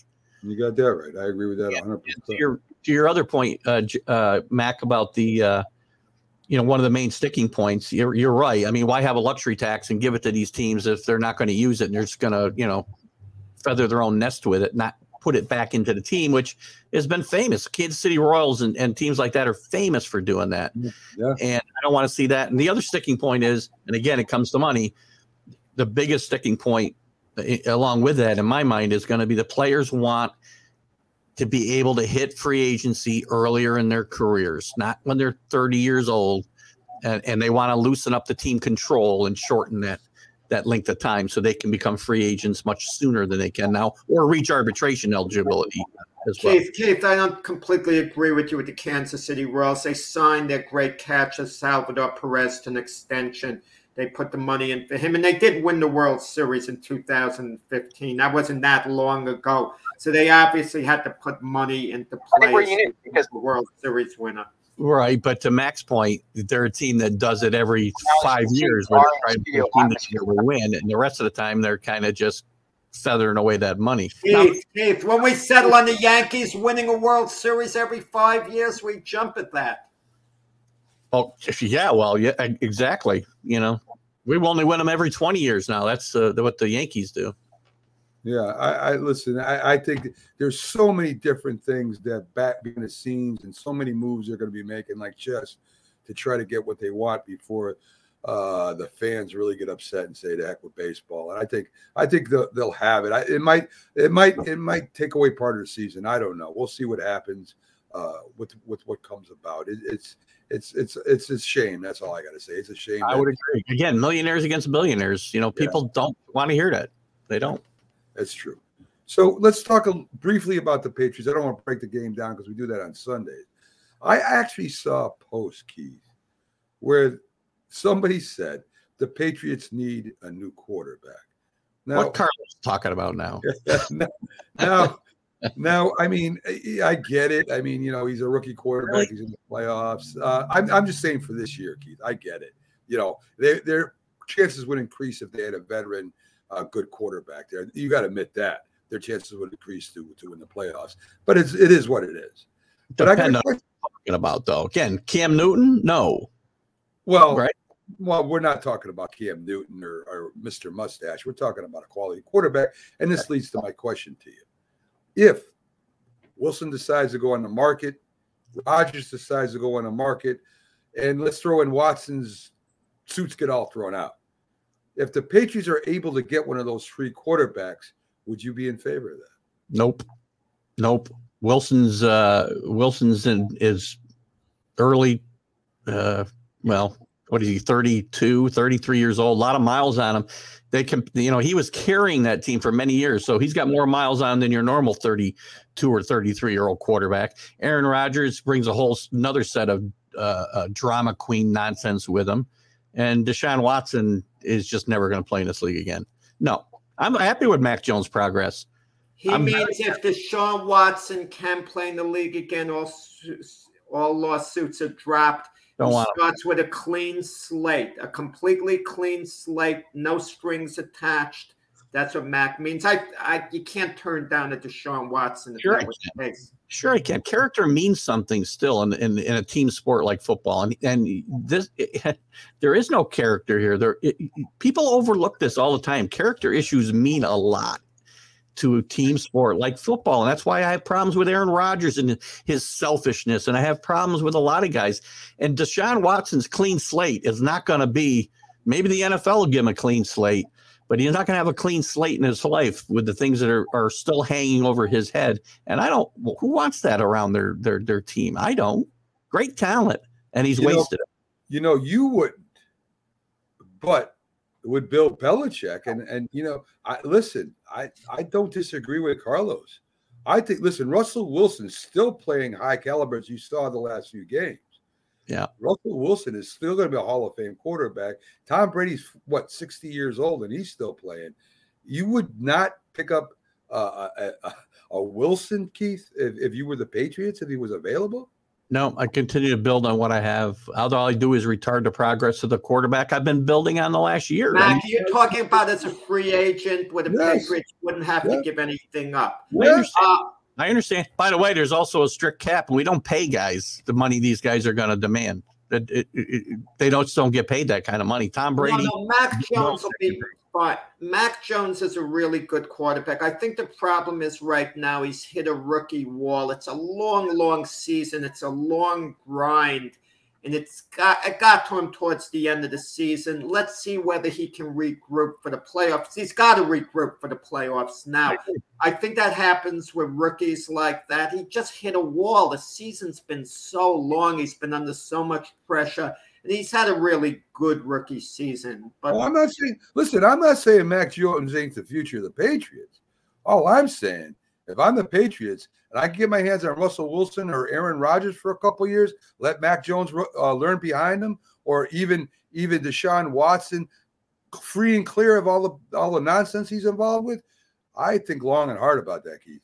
I don't think you could look back with Mac Jones now. He's been the starter. You can't have him carry a clipboard for anyone else going forward. I agree with that. You just to have him, just to say, okay, Mac, thanks, go to the bench while we let Russell Wilson play next year or the next two years. Learn from him, Keith. Learn from him. Learn from that veteran, that Hall of Famer.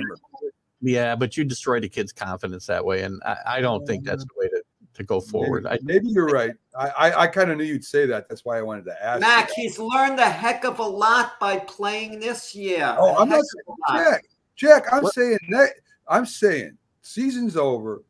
And you have a shot to get Russell Wilson for 2-3 years and let Mac Jones learn under Russell Wilson, I don't think is a bad idea. Look, if this team was, 5-12 this year and Mac Jones had really struggled through most of the year like Lawrence or Wilson, I would totally agree with you. But that hasn't been the case. This team won 10 games with a rookie quarterback who's been learning. He did hit the wall, but even last week, he made some bad mistakes early. They find a way to get back in the game, and Mac Jones is a big part of making some plays that get that done. So, I think you retarded. I'm not putting down Mac Jones. I'm not. I'm not putting down Mac Jones. All I'm saying is that Russell Wilson wouldn't have made those mistakes.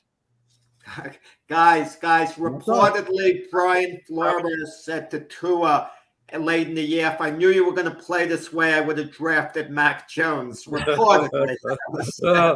Flores, I'll tell you, Flores was a big all over Mac Jones for years, right? We knew he was going to be a great player. Well, listen. No, you're not Byron. Stop trying to take Byron's thunder. No, listen, Flores, one of the problems Flores had was he doesn't want Deshaun Watson. He wants to keep Tua. He's a big Tua backer. And word is that's one of the reasons why his disagreements with management is why he's out of there. That's what I heard. That's what I read.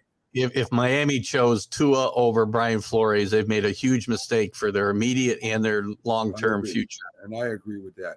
Keith, thanks for spending some time with us today. We'll have you back on Sunday breaking down the Patriots and their chances against the Bills, which is going to be a tall order in Buffalo.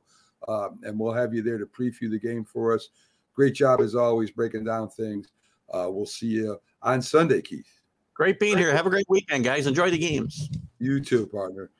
So, folks, you see who's coming up next on deck. We're going to take our last quick break. We'll have the Philly sports guy. And I imagine, Jack, that he might be down in Tampa Bay. I don't know, listen, Pags goes everywhere with the Eagles.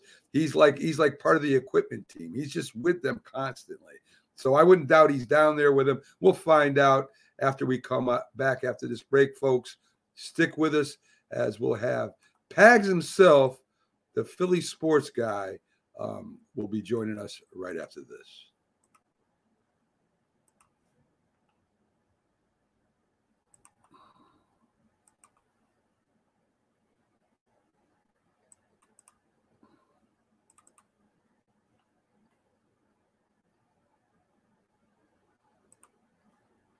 When you hear the word asthma, you probably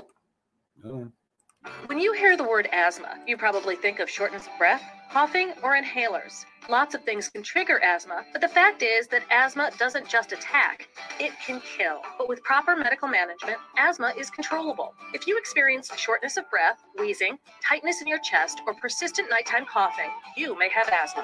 See your doctor and get the facts. You'll breathe easier. For more information, call 211-INFO-LINE. A message from the Connecticut Department of Public Health, keeping Connecticut healthy.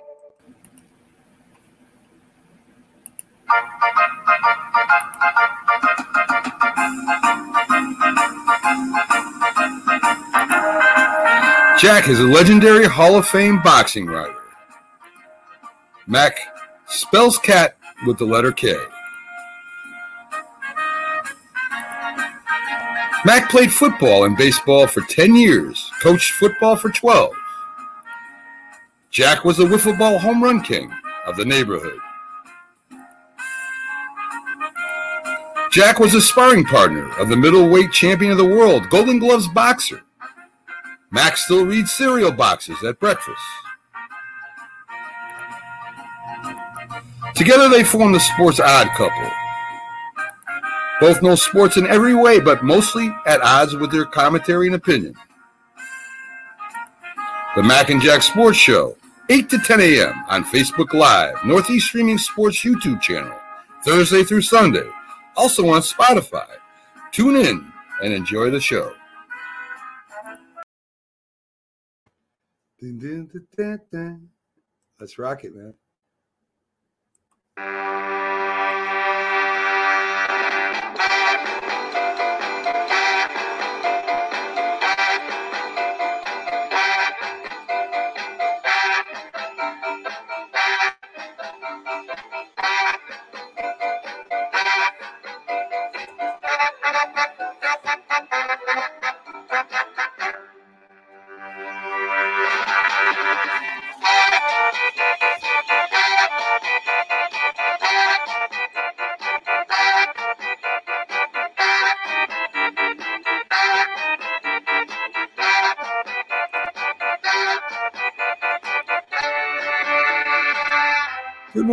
Welcome back to the Mac and Jack Sports Show as we're on live Thursday through Sunday, 8 to 10 a.m. This is our Friday edition as we give you some quick updates and we preview the weekend coming up in sports, folks.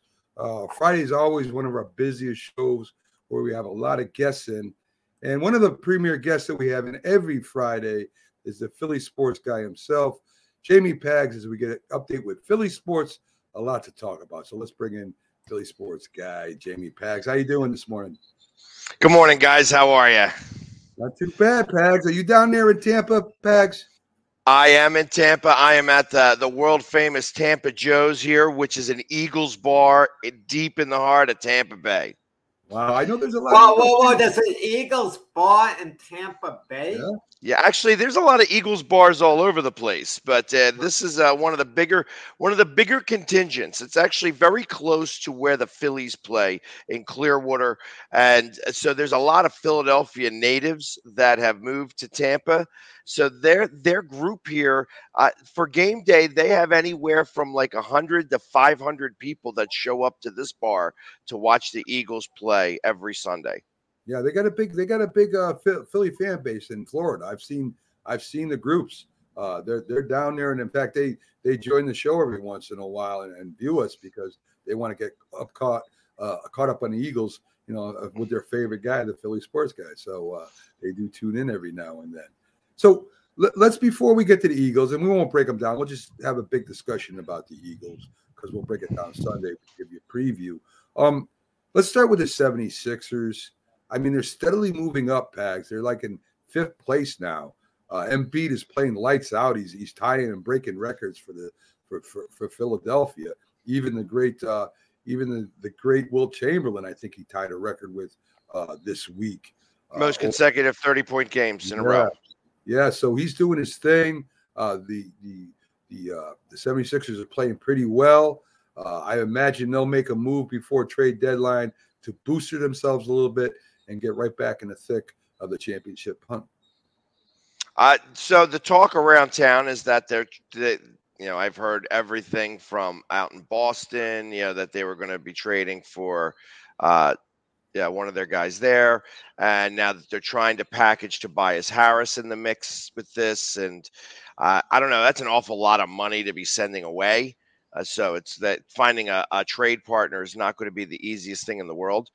But as long as they keep playing well, I mean, right now they're not, you know, they're playing the lesser teams on the schedule, and these are the games they have to win. You know, they had a rough patch where they played a lot of the higher end teams, and now that they're playing some of the, for lack of a better term, softer teams, these are the games that they should win. So I feel that they will start to get back on track. Obviously, you can only beat who you play, but ultimately, I think that they are trending in the right direction, but they need a third guy. They definitely need somebody.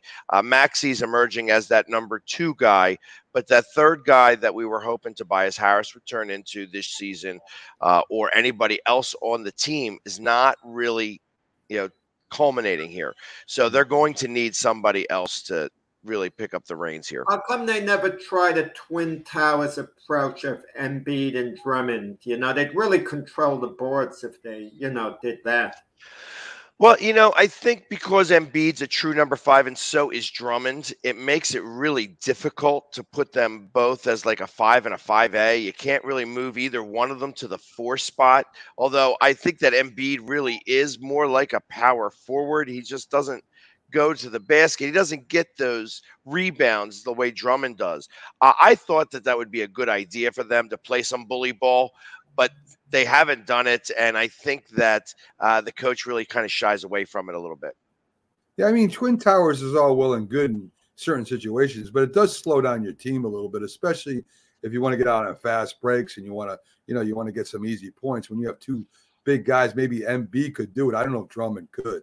So, I mean, it would clog up the middle a little bit, but, it's different today. It's a three-point shooting league more than it is down underneath. So I don't know how that would benefit the 76ers a lot. Maybe once in a while, maybe that would do something. So, not a bad idea, but I don't think it would help the 76ers become champions for sure. They've got to make a move to pick up that third guy.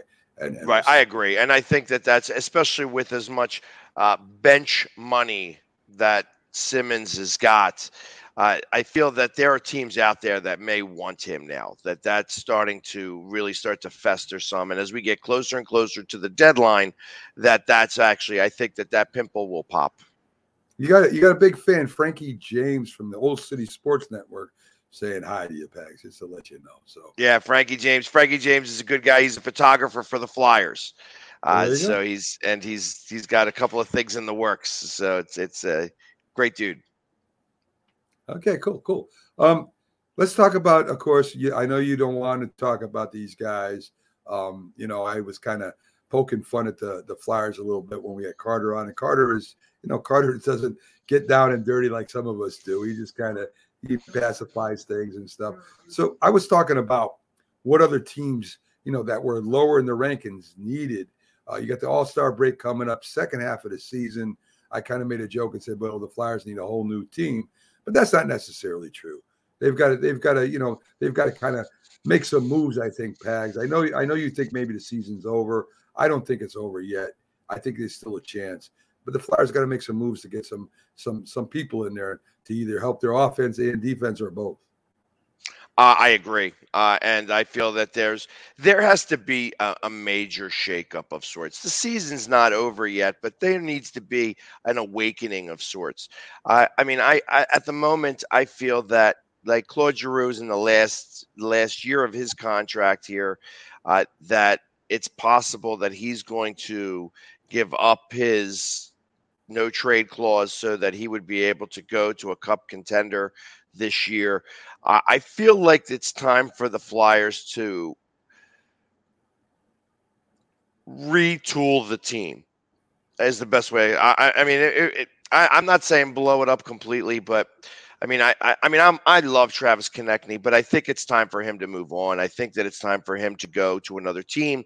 I feel like that maybe he could get his old swagger back. I feel a lot about that with a lot of the players on this team, that they just have been underproducing. And that makes me believe that it's a coaching thing. And I feel that the coaching thing falls into the executive side. And I feel that the executive side is really a mess. And if that's the case, then the team's not going to be able to progress. Doesn't make me stop rooting for them. I still love them to death. But I have tempered expectations from this team and am frustrated about the fact that they have continually underachieved, and that even with this new interim coach, who I don't believe is the answer, I feel that they haven't been able to figure it out yet. Yeah, Pags, you make a great point. All the great teams, I don't care what sport you're in, it has a lot to do with the top, right? The top falls down to the bottom. If you're an unorganized organization, normally you have an unorganized team. And some organizations, even if they're good at one time, fade away, whether they stop trying to stay on top of it, whether they're just not as enthusiastic about the organization anymore. And that happens in all sports. So the Flyers are no different. The Flyers, you've got to have a manager. You've got to have an owner that's into winning. And if you don't have one like that, if all of a sudden they become, lax in what they feel and what they do, it's time to move on, because that's going to affect the team in general. And that's what's happened. It's become a more corporate entity than Ed Snyder was the face of the Flyers forever. He brought hockey to Philadelphia. He lived, breathed, went to the bathroom, Philadelphia Flyers. And that level of passion emulates throughout the entire organization. And when it's not there, it's hard to replicate. And you can't just wish it. You got to be able to make it actually happen and occur. And I feel that that's part of the issue here, that there's not a true ownership. It's corporate entity. And because it's corporate entity, profits are the first thing that comes to mind, not championships. Yeah. And that's part of the challenge. Which is crazy because the more successful your team is, the more money you're going to make overall in all facets of marketing and everything. That's crazy. You would think that, they would be really into it. If I owned a team, I imagine, you, Jack, too, I would imagine we'd be all over it. You know what? There's been a lot of poor decisions made by the Flyers in you know, previous years that they're still paying for. I mean, they're still playing LeCavier. They're still playing Bruce Goloff. And because of bad contracts, just ridiculously bad contracts to players that shouldn't have gotten those types of contracts. And these were decisions made by, you know, my favorite guy, Paul Holmgren, you know what I mean? Where I feel that he really backed us into a corner. And, you know, we were able to finally get rid of some of the dead money that was on and like hampering our team when Hextall came in. He was able to make some trades and just be able, because in hockey, you have a minimum salary cap that you have to hit. So some of these small market teams can take on a burden of a player who's not getting paid because they need to make sure to hit the minimums. So, and Hextall took advantage of that a little bit. Now that Hextall's not there, and I'm not a big fan of this general manager. He didn't really do much with the Minnesota Wild, and as much as a hockey guy that he claims to be, I just don't see – he's made a couple of okay moves, but nothing that's really, you know, shook this organization to its core. That's what's got to happen. You got to get to the core and start to spread out from there. And I feel that that's been one of the things that the Flyers have missed over the last few years, that even when they were on that run 2 years ago, that was like a fool's gold of sorts. And then, of course, COVID hit, and then we went into the bubble and we did okay. And then until we got, you know, ran into the Islanders. Yeah. But I feel that this is going to be hard to recover from, and it's going to take a few years, I think, to really start to put the pieces together in the right way to be able to. Yeah, hockey, you can't just do like an off season and everything's going to change. You know, and that's part of the problem here, that this is going to be a little bit of a process, and Flyers fans are patient. We've been patient now for 50 years, so it's. We just want our team to be great. Isn't Bobby Clark a senior advisor? Shouldn't he have a say? He's iconic, not only as a player, but for his work in the front office. And he seems to be very critical of the team. And when someone's in that type of position and they're critical of the organization, that means no one is really taking their opinion seriously. He's 90 years old.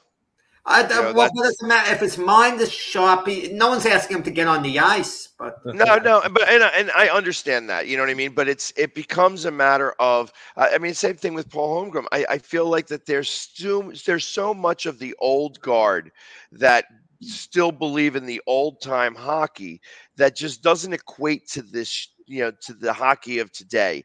And the problem becomes that when you're trying to catch up, you're always behind, you know, and that's the problem, that everything has been evolving. Speed and finesse and crisp passing is the way of the NHL now. And the Flyers haven't caught on to that yet. You know, it's just, they just don't have those players that have the speed or the size to be able to, because if you're not doing that, you got to put body on people, which means that you got to keep up with the other team.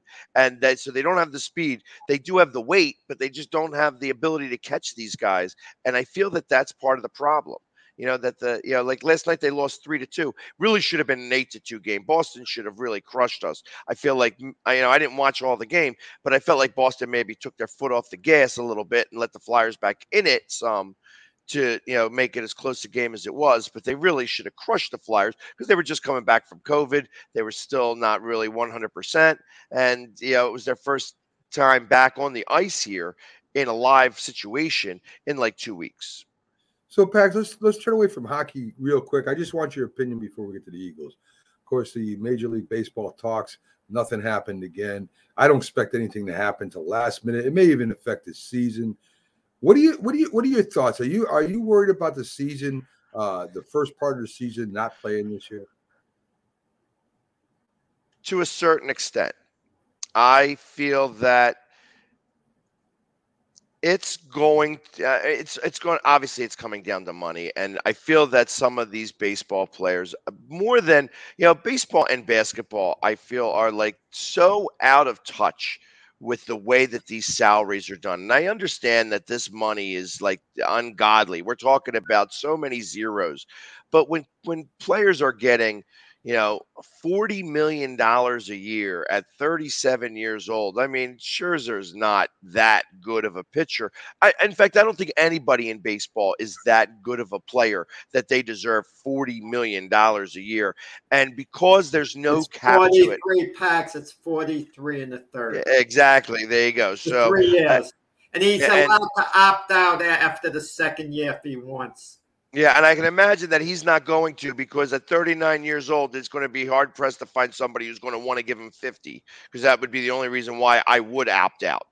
But that being said, it's as long as these numbers are going to continue to escalate like this, it's going to create a vacuum where only the high-priced teams are going to be able to afford these players and win these games, and everybody else is going to struggle. But baseball always seems to find a way to right itself. You know, that the small market teams always seem to actually have somebody in there competing, and they usually become the national darlings because they're the ones that they're the lunch pan, you know, the lunchbox kids, the ones that bring their lunch pail to work. But didn't you have a smile on your face when the Phillies signed Bryce Harper to the 13-year deal? Of course. But there also, he did things very specific in his contract that made it so, like, he's like, I don't want to go anywhere else. You know, I don't need every penny. You know what I mean? That's why he went 13 years and did the longevity, because one, he wants to set up roots in a place. He knows what Philadelphia is like. He knows that if we win a championship, we build a statue. That's how that works in Philadelphia. So how do you not want to go play for a place that's that passionate? And that's what he feels. He feels the passion. So the fact that he did those types of things, what I don't like is that when he got here, he started to talk about Mike Trout. And then, of course, they had to give him, you know, $150 billion to stay in Los Angeles because they knew his contract was coming up. So, yeah, I felt that might have been a bit of, you know, too much for him to even bring him up, because I think we could have had him. He would have come back home here if he made it to free agency. But well, that is what it is. I don't disagree with a lot you said there, but you know, it's partly the owner's fault too. They're paying these salaries. They're signing them to these salaries, and for some reason they can't stick together like other sports do and say, you know, we're not going to pay anybody $30 million a year. We're going to pay you 25. But everybody wants to win, right? So even with you, with Bryce Harper, of course you're happy. You're the fan of the Phillies. You're glad they signed him to a big contract, and that's where the problem comes from. So I don't know if there'll ever be an answer to it. So let's get to the Eagles. Like I said, we're not going to break down the game. We'll have you do that Sunday live. But the biggest concern I got is you're going up against a veteran quarterback with a rookie quarterback, basically. I mean, second year, yeah. Who's known to make mistakes. I mean, he's going to be good. I think he's going to be a good quarterback for y'all for years. Big spot. What do you think about Jalen Hurts? And I'm going to ask you the same question I asked Keith. Offseason, Russell Wilson becomes available. Aaron Rodgers becomes available. Deshaun Watson's nonsense is all gone. Done. Would you take one of those quarterbacks and have Hurts go back to the bench for a couple of years? No. Definitely not with Russell. Definitely not with Deshaun. I mean, I guess you'd have to sniff around Rodgers. But I think that, again, what are you having him here for 2 years? You better have all the other pieces in place to do that. I think that would be anti-productive. And I feel that the team grows as a unit. And the moment that you pull away one of the big roots out of the flowers, you know, that flower is going to likely wilt and die. And it doesn't matter how strong of Miracle-Gro you put into the plant.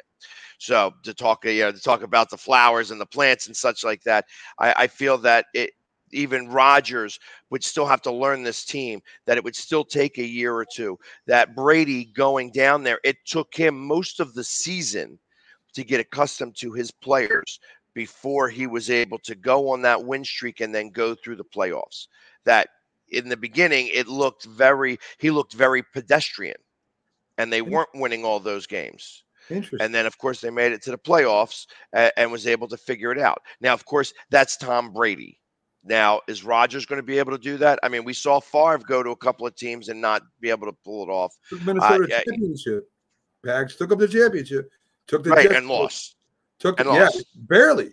And, I mean, he got beat up. I mean, think about Peyton Manning. Same situation. He went there to Denver, got him to the playoffs, and they won the Super Bowl, but it took them 3 years. So, I mean, those are the two Super Bowls in 4 years with Denver, so he did figure it out. Right, of course, but it took time. It's not something that just happens overnight is what I'm getting at. And that's the problem with this. You can't get rid of your quarterback now that you've started to build rapport with. The team has got a rapport with this guy. They rally around him. And if you're going to then just pluck that guy out and insert somebody else, it's going to take time for that team to rally around that person. You know, Pags, you're talking about two Hall of Fame quarterbacks that still can wing the ball, are smarter than right now than Hurts, and a potential 23-year-old quarterback that is one of the best in the league. And you're saying no to that. It's interesting to me. Keith said no about Mac Jones, too. It's really interesting to me how fans, I mean, no matter who you're giving them, I think it would be crazy not to pick up one of those quarterbacks. Let Hurts learn behind him for a few years. The whole Deshaun Watson thing, I understand about Deshaun Watson. Like that has an intriguing level to it, except for the fact that he had all the, you know, he carries the baggage with him. And that's the problem. Whether it's all cleared away or not, he's still got the baggage with him. You know, the same thing with, you know, what's his face over in Green Bay? You know what I mean? Rodgers. I feel that, Rodgers, he's not going to, he's got a little bit of baggage with him. You know, he was of discontent in Green Bay and come here and then lose the first couple of games. And is he going to do the relax speech? Relax. You know what I mean? Like he's going to tell Eagles fans to relax. Eagles fans will eat him alive. Rodgers is not going to want to come to Philadelphia. No way. We're Russell Wilson, possibly, you know, if he moves on from Seattle, that's a real possibility. And I think Russell Wilson's on the downtrend of his career, you know, so it's. Right. The question's this, okay, with Deshaun Watson, that's the possibility that's intriguing. Can Jalen Hurts ever become an elite NFL quarterback? Deshaun Watson's already an elite NFL quarterback. Can Jalen Hurts ever approach that level? So are you able to say that Deshaun Watson is an elite quarterback when now he's not played for a year? Is he going to be able to come back and just pick it up like where he left it off? You know, like that's the hard part. Eventually he's going to be back. He's going to be allowed to play. The NFL is going to clear him at some point. Okay. So Jalen Hurts is all he's done is win. He's one of the best quarterbacks in football. Once he's allowed to play, he becomes one of the best quarterbacks in football. Once he sheds the rust, of course. All Jalen Hurts on is win. Like I said, his father was a coach. I love Jalen Hurts. And I feel that that is going to, that plays much more of a part than just inserting some old guy to come in here who's won some. You know what I mean? I get it. It's Rodgers. Rodgers is not going to be there. Well, that's not that wasn't the scenario, Jack. It's one of those three quarterbacks go there. It's just interesting to me that we just had Keith on saying the same thing about Mac Jones as you're saying. And, you know, you're both in the playoffs, and I get it. But you have Russell Wilson, who at the end of this year carried the Seattle Seahawks to wins and is still going to be good for 3 years. Rodgers is going to be great. We're not saying good. We're saying great for another couple of years. And you got a shot at getting maybe one of the top, and I agree with everything you said about Watson. Yeah, Jack says he'll be back. He may go to jail. I don't know. I can't say that.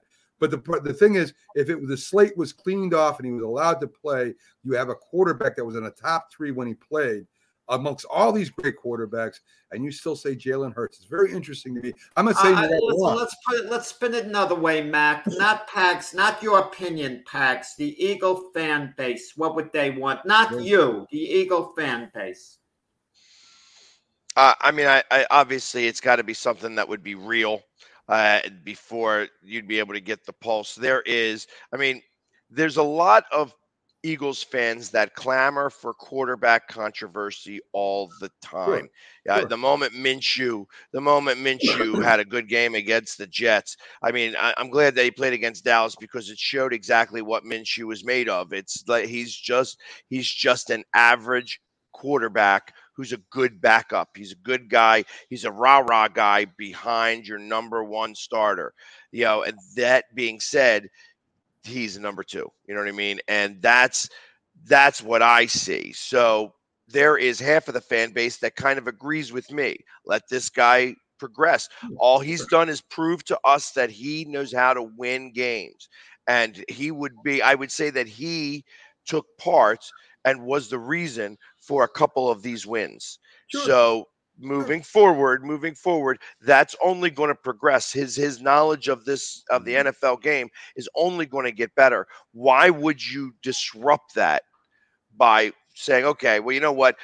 We have a very small window here with some of our veterans, and we want to win the Super Bowl right now. Let's go out of our way and make sure that Russell Wilson, if he's available, we're going to come here. He's going to come here and do it. And then what happens if Russell Wilson isn't that guy anymore? What happens if Hurts ain't that guy? Pags. I'm just. There's saying, a lot less money involved with Hurts. I don't disagree. I don't disagree with you. I just think it's interesting, and I thought you'd say that. I thought Keith would say the same thing. Even with Daniel Jones in the beginning of the year, if they said, well, we get Russell Wilson, I would be, I don't know. But I understand what you're saying. You want to build a young team. But there's something to be said about quarterbacks learning underneath a great one. Just ask Aaron Rodgers that. So, I mean, you know, there is something to be said about that. It's not taking a step back. It's not saying you're no good. It's saying, hey, we got a Hall of Fame quarterback that can lead us to maybe a championship, and learn everything you can while he's here from that guy, and maybe wait a couple of years. And that's another way to look at it. Like I said, I don't disagree with you. It's just very interesting to me, and that's why I wanted to ask it. So. Yeah, this new generation is the internet generation. Get it now, make it happen now. Then you're going to lose a player that way by saying, okay, you need to sit down and watch for a little while, even though this is one of the best in the game that's ever played. You know. Either way, like he doesn't want to do that. He wants the trial by fire. That's what this league is now, and it's going to the young quarterback, and you're going to see a lot of young quarterbacks come in and out of the league now. I think you're going to see a select few that get to move on forward, but there's going to be a lot that change over on an annual basis or a biannual basis. We've never seen this many quarterbacks move now, or even talk about moving. Quarterbacks lived in a location forever, you know, unless they were no good, and then you switched them out, and they would be out of the NFL. Somewhat. I mean, quarterbacks have moved in history. Tarkenton, Snead, Greg Morton. I mean, it has happened. Great quarterbacks. But I understand what you're saying too, Pags. Free agency is a lot more than it was at one time, and I agree with that 100%. So we're going to let you go. We're going to end out the program. I appreciate you coming in, Pags. Your opinions are always interesting and most times on point. So, well, I'm glad you're here. We'll see you on Sunday, and we can't wait to get that report, my friend. I'm all excited. Go Birds, baby. Yeah, Tampa. We take Tampa down. Do you guys have an opinion? Well, I guess we'll find out. You got Green Bay next. That's all I'll say. That's exactly correct. Next. We'll find out.